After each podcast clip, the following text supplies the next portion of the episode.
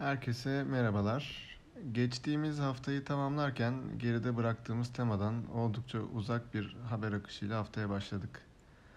Aslında bu hafta biliyorsunuz yurt dışında önemli bir ekonomik veri akışının ve Noel tatili olması nedeniyle e, piyasa oyuncularının olmadığı ya da önemli piyasa oyuncuların olmadığı, yurt içinde ise Perşembe günü yapılacak olan PPK toplantısının dışında e, sakin bir hafta olacaktı. Ama öyle olmadı. E, hafta sonu iki önemli haber akışı e, bütün haftanın seyrini değiştirmiş gibi gözüküyor şu anda.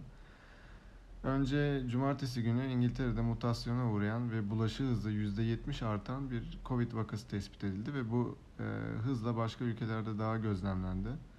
E, bunun üzerine hızlı bir reaksiyon ile Sağlık Bakanı Fahrettin Koca, e, İngiltere, Hollanda, Danimarka ve Güney Afrika ile yapılan uçuşların geçici olarak durdurulduğunu açıkladı.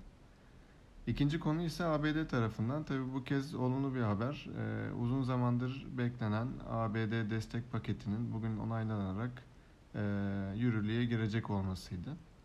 Şimdi bütün bu haber akışıyla piyasada neler olduğuna bakacak olursak her yer kırmızı.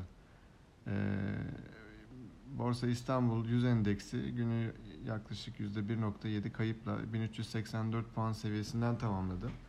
E, tabii burada piyasanın saat 4'ten sonra e, yaklaşık eski e, sistemli 2000 ya da 20 puan topladığında e, belirtmek lazım.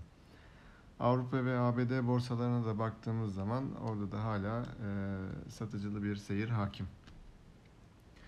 E, yurt içinde yani kendi piyasamızda e, tabii beklendiği gibi havacılık hisseleri ve Tüpraş gibi görünümü daha yeni yeni düzelmeye başlayan ve mobilitenin beklenenden geç düzelmesi riskinden en çok etkilenecek olan hisse senetleri e, günün en çok değer kaybedenlerinin başındaydı. Kazananlar biraz daha karışık. Genellikle IT şirketleri ve perakendeciler e, hatta bunların içinden sadece BİM'in e, yeşil tarafta olduğunu görüyorum. Kur tarafında ise TL sabah saatlerinde bir miktar satış baskısı gördü. E, kayıpları büyük ölçüde de kapattı ve şu an itibariyle dolar TL 7.67 seviyesinin işlem görüyor.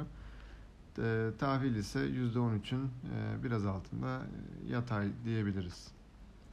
Yarın için yurt içinde ekonomik veri takvimi boş gözüküyor. E, Covid-19 mutasyonu ile ilgili haber akışı, ABD ve Asya piyasalarının e, seyri sabah seansının yönünün e, belirleyicisi olacaktır diye düşünüyorum. Herkese sağlıklı günler diliyorum. İyi akşamlar.